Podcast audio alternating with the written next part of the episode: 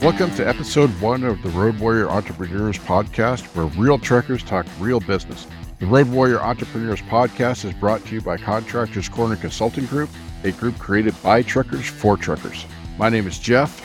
I am one of your co hosts and a co founder of Contractors Corner Consulting Group.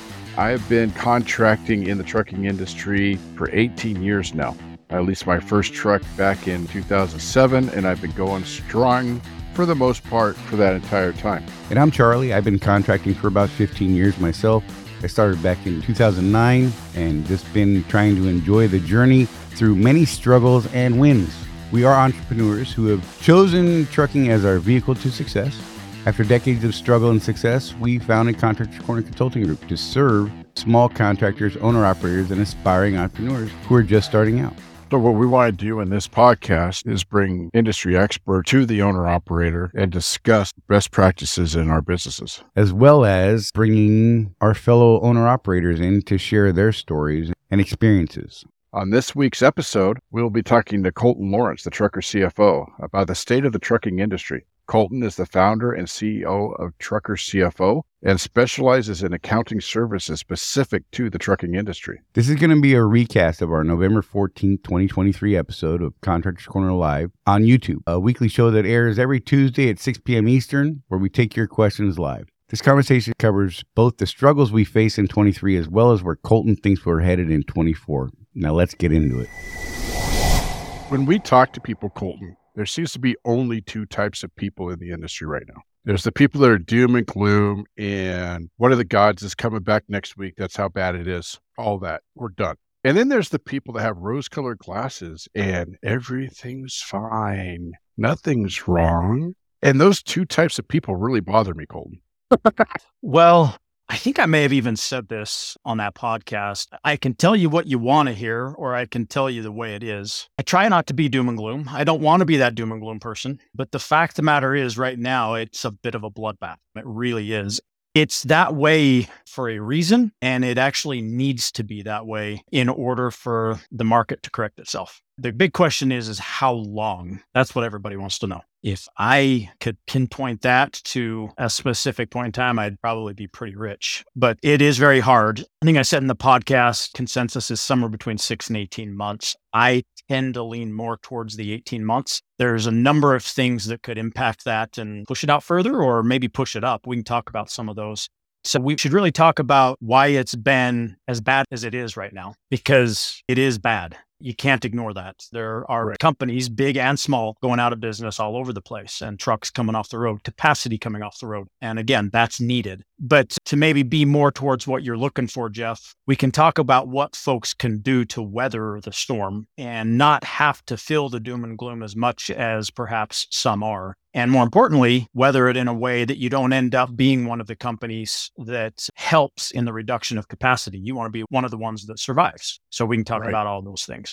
The thing is, you have to see reality for what it is. Charley and I recently have been really holding people's feet to the fire when they tell us they want to be an owner operator. We want to know why. We want to know that they have a plan. We want them to know that things are not great right now. They're jumping in at a pretty bad time. For real. But some people, they're into it. If you're one of those people, if you're in business, you need to understand where the market is. It's not, to me, something to be scared of. It's just the way it is. And there's things that we can do. One of the things on the DAT IQ today, Colton, boggles my mind. They said that in the last quarter, they saw an increase use or sign up for discount fuel cards. Just now. Why are you waiting until fuel is at $5 a gallon to get a discount fuel card? Is we're on the downslide of that. They're going down now. And just now, just oh, I better get a discount fuel card. I mean, look, we're glad you're getting them. Yeah, better late than never. But holy crap. you probably see them some of your clients maybe that you don't like to mention but they exist that buy high and sell low in the stock market and think they're doing good Yeah, I saw it a lot with crypto. We had a lot of people making decent money in crypto in 2021. And then in 2022, the people that jumped in in 2022, man, they took it in the shorts. They took it. Um, we wouldn't know anything about that charley and i Yeah.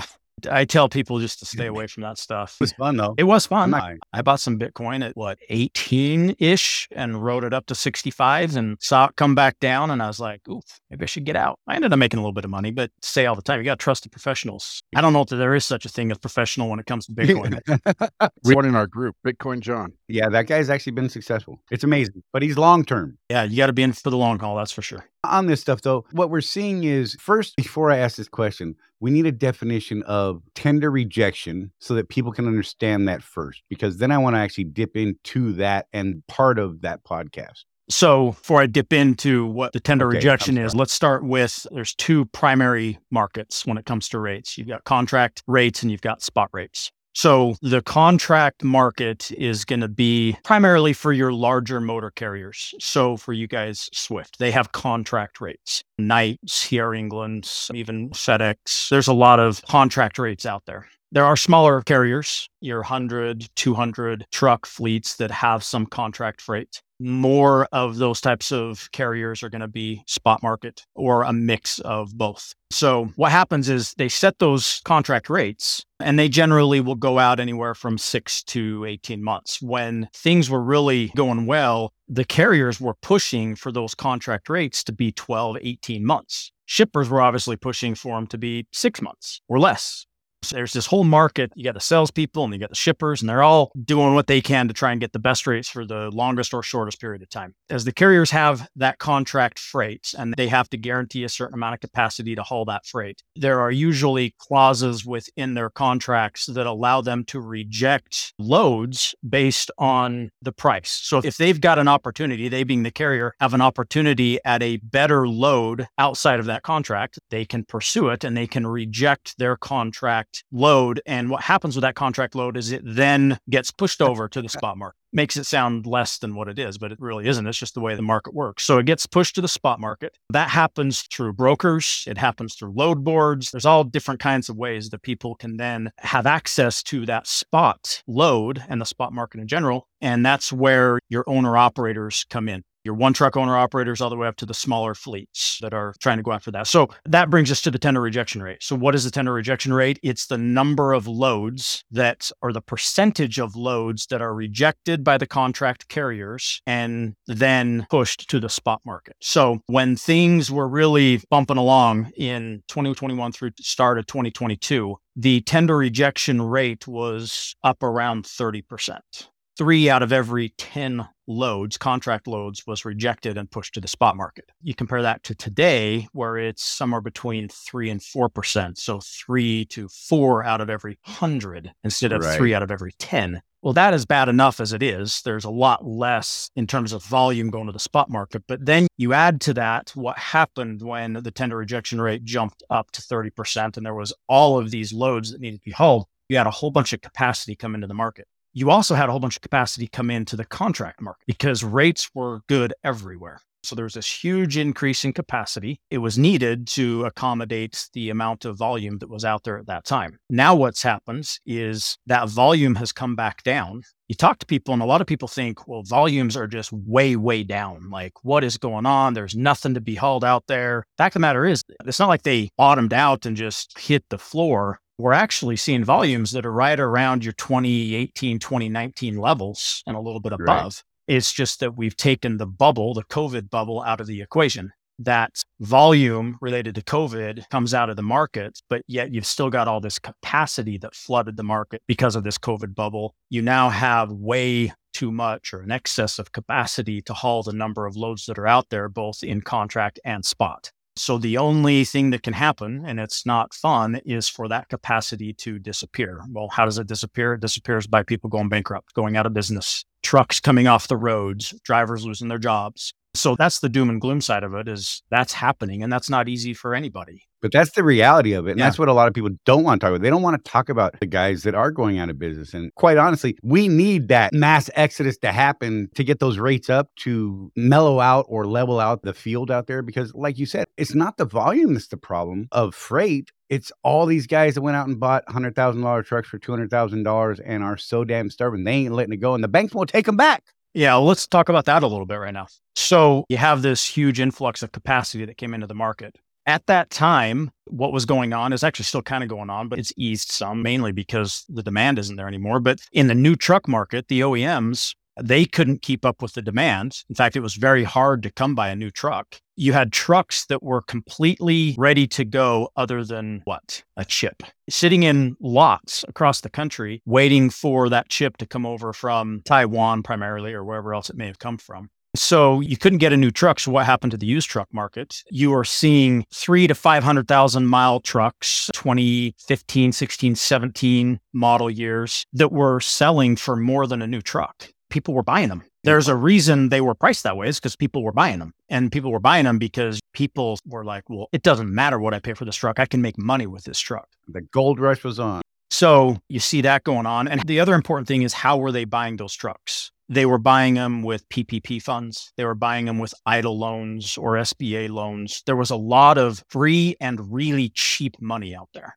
So we've got examples of clients all over that went out and bought dozens of trucks yeah, flip side is they're cheap now. They're not as cheap as I think they're going to get. They are coming back down. But so you had people buying all these trucks. Well, that's just exacerbated the problem because now you've got people that are in these loans, even if they're low interest rate loans they got when money was cheap, but they can't afford it because the rates that are out there aren't enough to support the use of that truck. And so people are going bankrupt. Again, it's sad, but that's what's going on we had that glutton of money on the rates being so crazy. They're like, oh, I'll buy the truck. It'll be fine. And they're like, oh, I'm going to buy this $98,000 pickup truck and it'll be fine. And I'm going to buy this and I'm going to buy that and I'm going to do this. I'm going to do that. But then the rates start dropping and you can't get loads that are paying what you need to cover the truck, let alone all this crazy crap that you got going on at the house. And you were living high on the hog, but nobody was scrolling anything away. And look, I'm one of those guys. I've had a string of crap. This year has been the perfect storm of this year has been the worst year of business for me.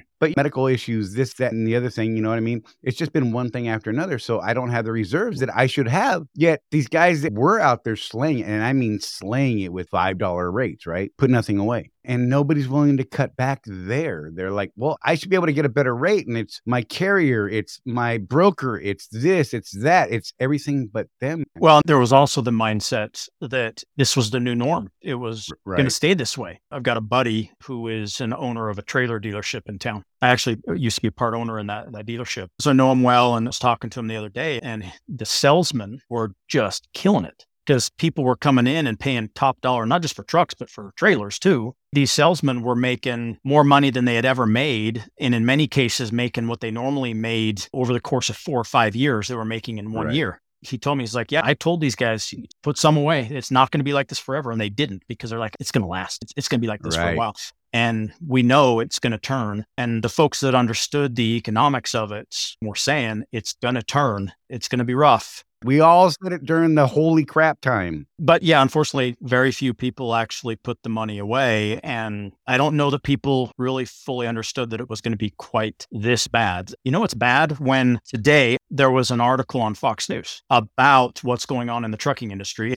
Not a lot of people, other than people in the industry, pay attention to the trucking industry, right? right? They just know their stuff is there at the store and they can buy it or it gets shipped to their doorstep and don't really pay attention to it much other than when they get mad at one of you guys out on the road. So, what's going on there? They are putting an article on Fox News, and that tells you right there that it's bad because it, right. wouldn't be on there if it wasn't really, really bad.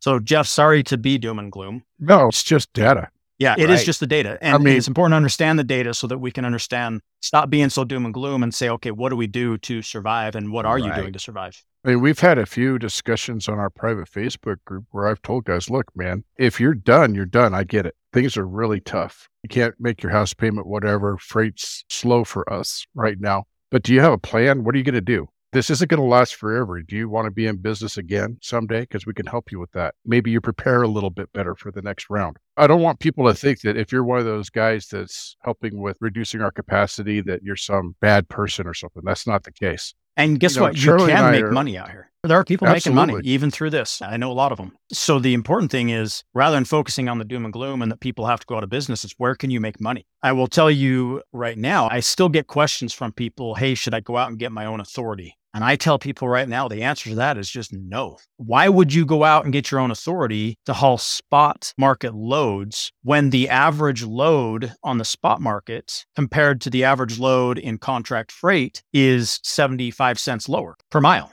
Why would you do that? I think it's 75 cents per mile lower than a contract load. So you want to be in contract freight. Well, who has a contract freight? Swift has contract freight. There's lots of others that have contract freight. So that's one good decision right there is haul contract freight. Well, one of the things that I've seen in the past, because this is not the first time this has happened in my career, is not so much this time, which is a little weird, but the last couple of times we saw people coming to Swift putting their authorities on hold and coming to Swift to get that contract freight because out right. there they just weren't making what they were used to. They were just trying to keep the lights on until things turned around. That's a legitimate thing to do. And I don't care if it's Swift, JB Hunt, whoever. Going after that contract freight is probably the wise course of action right now. I was watching the DAT IQ today. They had a comment from one of their viewers, and they're like us, Charley. They have tens of viewers the DAT guys. One guy said he's getting tired of people saying, don't take cheap freight. He's like, well, what's cheap freight? He's got a contract at his home that pays a lot of money to go out from home to wherever. And then he hits the DAT board just to get back and pay for fuel. He doesn't care what that rate is. He's making all of his money on that contract freight that he's got coming out of his house. He's just got to get back there to grab the next right. load. So there's some of that going on too. There's this thing out there in the social media universe where people are saying, don't take cheap freight. And Charley and I have always been, well, tell me what cheap freight is. We haul freight at $1.15 a mile plus surcharge and we make money. And would you rather take cheap freight or deadhead? take the cheap freight. So understanding where you're going. I know you guys are picking loads off the Swift boards. I mean, there's lots of carriers do it a lot of different ways. Understanding where the freight is and where the markets are good is really important. You might see a really good load taking you up to Montana. How are you going to get out of Montana? And what are you going to get paid for that? Or are you going to have to deadhead? And are you smart enough? Are you looking at the whole picture and saying to yourself, maybe I should turn down this really good load and take more of an average load to get me into Ohio, where I'm going to be able to get another decent load to somewhere else in the Midwest, Texas or Louisiana? Understanding those so that your average stays stronger is important and not getting yourself into areas where you're going to have to take really, really cheap freight or perhaps deadhead.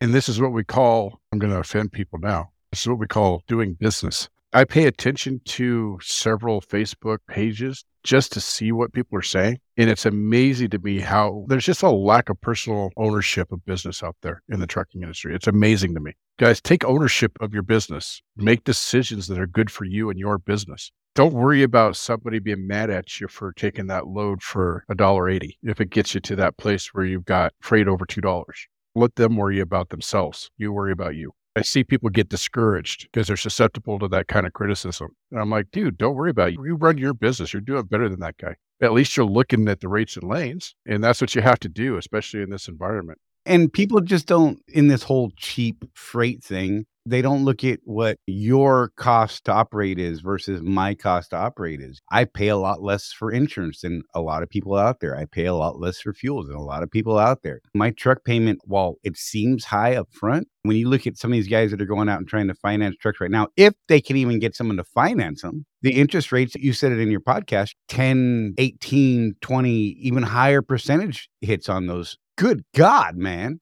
So yeah, my truck payment may be 670 a week, which sounds high overall. But when I'm seeing some of these guys, if they could get into brand new equipment, would be paying 20% on top of that. I know for a fact I'm not paying that. I know you've looked some of our numbers, and I believe we're down around that eight or nine percent number. I think is where we fit in the overall picture of the percentage side. I don't know, man. It just seems crazy to be hitting these super high interest rates right now. There's been some comments in here, and I'm sorry if I don't put it up right now, but some people have said, "Why are you buying equipment to make so little per mile?" And it just doesn't make sense. And I say I disagree in that I am running a business and I have a piece of equipment. Another comment is, "You're just killing your truck." early. And no, I'm not because I'm maintaining my truck. I'm investing in that piece of equipment. I just put new steer tires on today. Luckily, I won some tires. I scored. I'm not going to lie. So I just put those tires on today. And I actually needed to put them on earlier than I should have because I failed to do a little bit of proper maintenance on my steer tires because I just did it. I'm just a. But now I can tell you that these are going to last me longer because I took some maintenance precautions with that. Purchased some shocks today, and we were talking about when should you change shocks and things like that. And we've got a couple different schools of thought on that. And I'm going back to the when you change your tires, change your shocks. So I bought shocks for the front of the truck. I'll put them on tomorrow probably. I'll have that done. They're balanced. They're going to last longer. Hopefully, I'll get closer to 250, 300,000 miles out of this next set of steers because I will maintain them a little bit better. This is a true statement for some that you're chasing freight and all these miles and you're wearing out your truck faster. I get where you're saying that. But if you're working smarter and maintaining your truck, we can run them up to 2 million miles right now. So the return on investment, the ROI, as it's called, is tremendous if you're managing your business and your home finances. I mean, Chewy's got 1.7 million miles on it. I paid $42,000 for that truck. I assure you, I made way more money on that truck than I ever spent in repairs, paying for it, for fuel, for anything else. That truck was a freaking dollar mint. I don't get that. So I'm sorry. I had to get into some of those questions that were popping up, and I apologize for not putting you guys up individually, but I wanted to touch on a bunch of them at one time. So getting back to everybody wants to know when is this going to be over? And the fact is, Colton, nobody knows. We follow several analysts. We talked to Adam Miller, the CEO of Swift. You would love the guy. He's a total numbers geek. Get him talking about numbers and you're there for the day. He flat refuses to make any predictions at all at this point. Right. Mm-hmm. He made that mistake once almost a year ago. And he's like, nah, nah, nope, nope, not again. it didn't work out well. Yeah. He's got to worry about stock price and there's other oh, things yeah. going on there that he's got to consider. But you want my two cents? Absolutely. Why we bring you here, sir. Yeah. So I said six to 18 months. I think there's a number of things that can play into whether it's going to be six or 18 and perhaps a little bit of up and down in the meantime, in between time, maybe. Did you know there's an election coming up next year? Yeah. I don't know if we want to talk politics here. I think I know where you guys mm. all stand, but yeah, just offend half our audience. That's yeah. Well, in any case, we don't have to get into it. But the fact of the matter is, and it doesn't matter who's in the office or not. When an election year comes around, there are things that are done to give the appearance of things being better. I think we saw it here just a week or two ago. Yeah, I was trying to remember exactly when it was with interest rates. Mm-hmm. What have they done? You've been hearing that interest rates are probably going to go up another quarter to a half point again. They didn't. Why is that? Some people will say it's just because we didn't need it. I'm personally of the opinion that it didn't because the politics are going to start to come into play with this. The fact of the matter is, the current administration will have a really hard time getting reelected if interest rates are sitting for homes at 8, 9, 10%. They need them to come back down. So you're going to see some of that going on in the next year. And so I think as a result, you might see an easing of some of the issues that are plaguing the markets we've just been talking about. And then once the election passes, you probably see some of that reverse again. And there's also a whole list of other geopolitical factors that could play into this. What's going to happen in Israel? Is China going to invade Taiwan? Um, there's all these things that you can't know and that would have a huge impact on things. If China invades Taiwan and things get worse in the Middle East and Russia continues what they're doing with Ukraine, frankly, you're looking at a scenario that we probably really don't want to make. If you want to talk doom and gloom, let's talk that scenario, Jeff. If things stay status quo, then an election was not a factor in this then I think it's easier to come in and say, well, you're looking at eight months or 10 months. But there's just so many unknowns that nobody really can do that. We tell people all the time, we don't like to do politics, politics on the show, but we do encourage people to pay attention because, like it or not, no matter how you personally vote or who you support, whatever,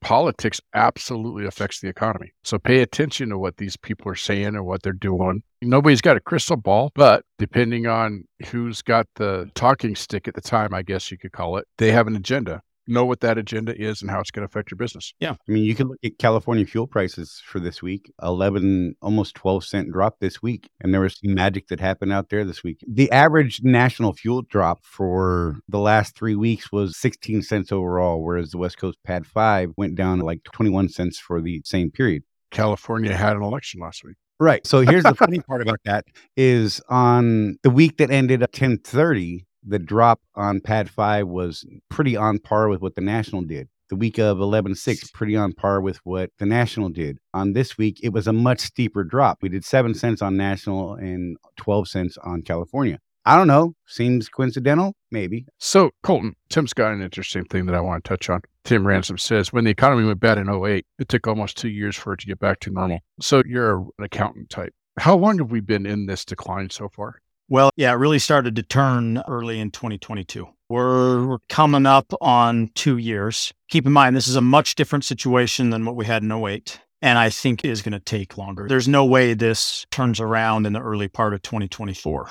Nobody has the old magic wand. Yeah. It would be a global something that made it turn around drastically. Maybe another pandemic. Who wants that? So it's important to understand why we are where we are. And it's also important to understand what is normal. So I think the comment there was it took two years to get back to normal. Well, what is normal? If your thought is that normal is the way it was in 21 and 22, we're not getting back to that normal maybe forever. So most of the analysts that I follow, Colton, and you may be of the same mind, they're not saying year over year right now. They're saying we're pretty close to 2019 levels. Mhm. That's the year they're looking at. It seems as being normal. Yep, I've got some numbers in front of me here. So 2019 volumes, I'm going to spit out the number. This won't mean a whole lot without seeing a graph in front of you, but 2019 volumes, 9,552.28. So let's call it 9,500. 2023 volumes 11,527. So volume is higher in 2023 compared to 19. Rejection, so going back to that tender rejection rate, rejection rate in 19 was 5.38%.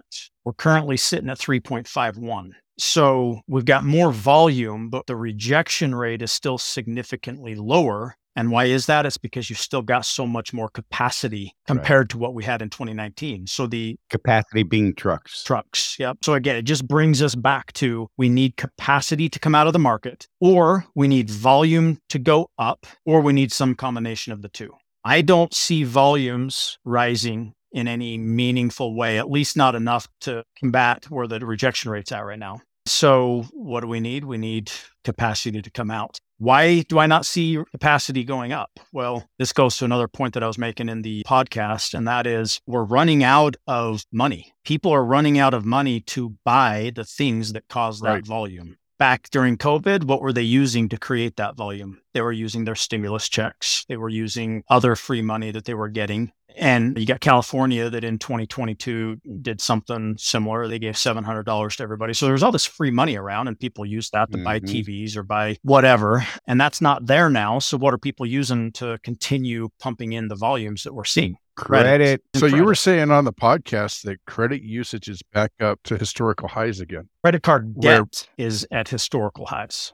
And it looked like after 2008, the light bulb came on for the country, and that declined for several years after Mhm. that one. People got and smart. now, we're, now, we're dumb again. Yeah, we're dumb again. Well, it goes back to that living by your means thing, right? Because all of a sudden they had this cash influx, the stimulus checks and all that kind of crap. And they're like, oh, I like spending money like this. It did what it was supposed to do in the very short term. It got people out there buying. Look, I bought guns. That made sense to me. It Yeah. seemed like a good investment. Prices were down and they were out there. And man, ammo was stupid priced, but whatever, stocked up on that too. That's what I did. Wasn't probably the smartest choice, but to me, it made sense. But then they got used to that spending again, right? And then the money's not coming in anymore. They're not getting any more of these stimulus checks. They're like, oh, but I want this doohickey. I got a credit card. I'm going to go buy it. And low interest rates are still happening. So what happens when people run out of credits? When that $5,000 Visa credit limit is gone, they might go out and get another credit card for 5,000, Mhm. but eventually they're not going to be able to get the credit. And the interest rates will start to play a role in that. So when the credit card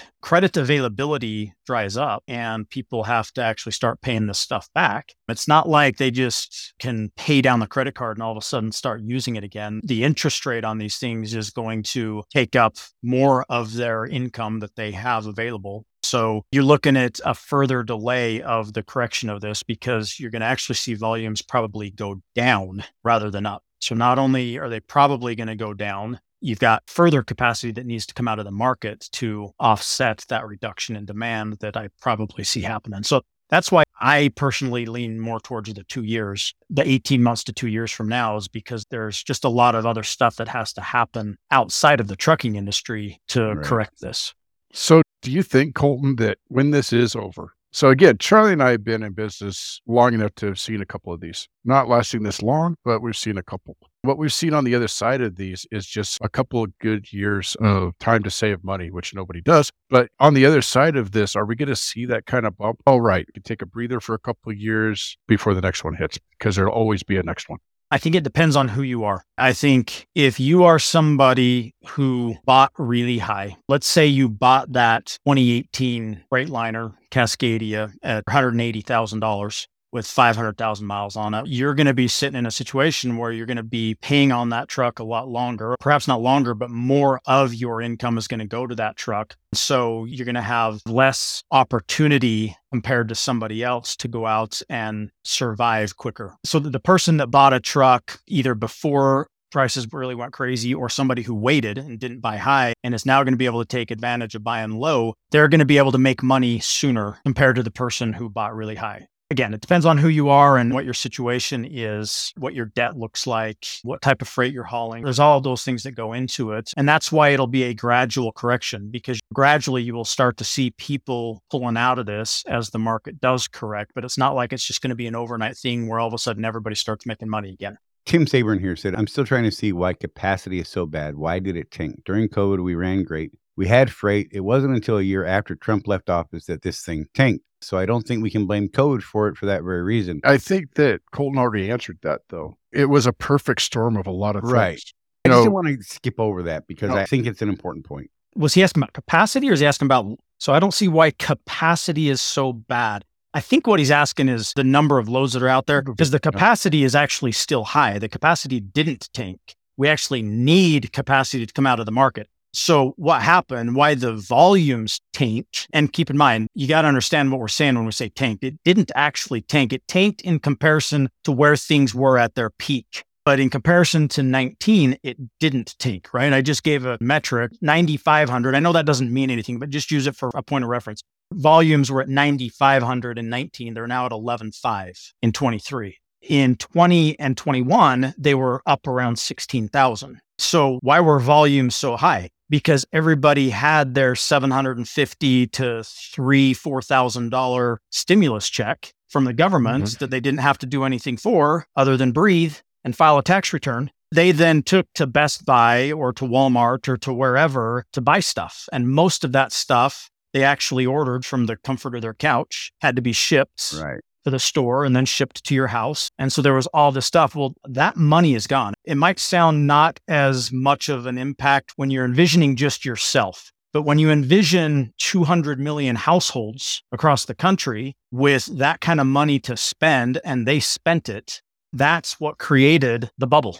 And it was intended to. They wanted, they being the government, they wanted to stimulate the economy because when COVID hit, obviously the economy just completely tanked. Everything was shut down. So they needed to get things going again. They just overdid it. And that, again, not to talk politics, but that's where politics comes into this because they were giving out free money after the COVID pandemic had really done its damage. The economy was running again, got back up on its feet, and yet they were still giving out free money. Why? Yeah, that was kind of weird to me. So easy, simple numbers $700 times 200 million households is $140 billion.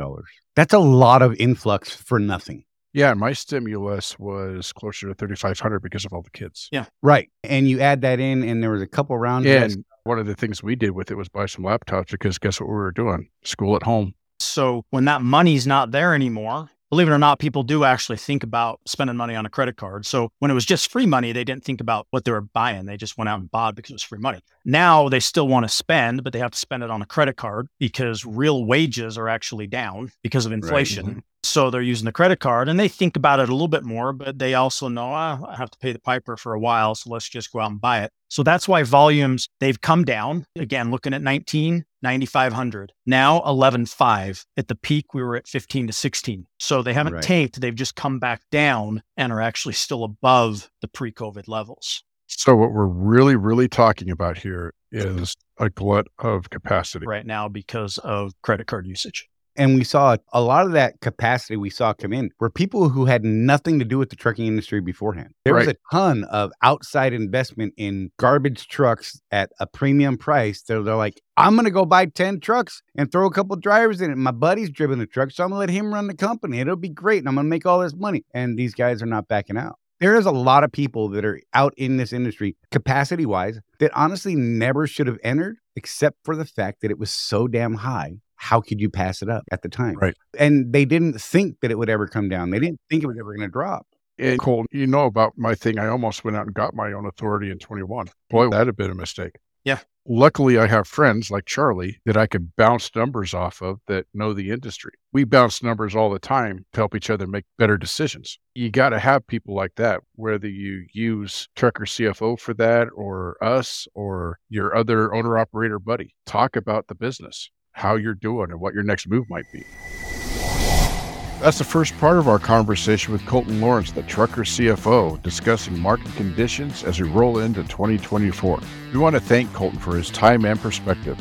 You can get connected with Colton through his website at truckercfo.com or by calling 800 533 4230. Once again, the website is truckercfo.com or give him a call at 800 533 4230. We'll be continuing our conversation with Colton in our next episode where we'll look at the spot market as well as other topics related to our businesses.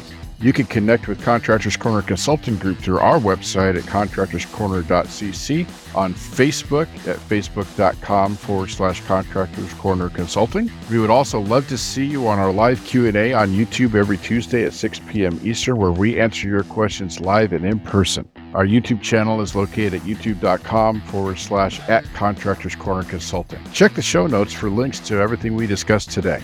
Once again, I want to thank you guys for tuning into this episode of Road Warrior Entrepreneurs Podcast. And we look forward to you tuning into the next episode. Until then, look after each other. There's no one out here looking after us but us. So you guys take care of each other, be safe, stay healthy, and be profitable.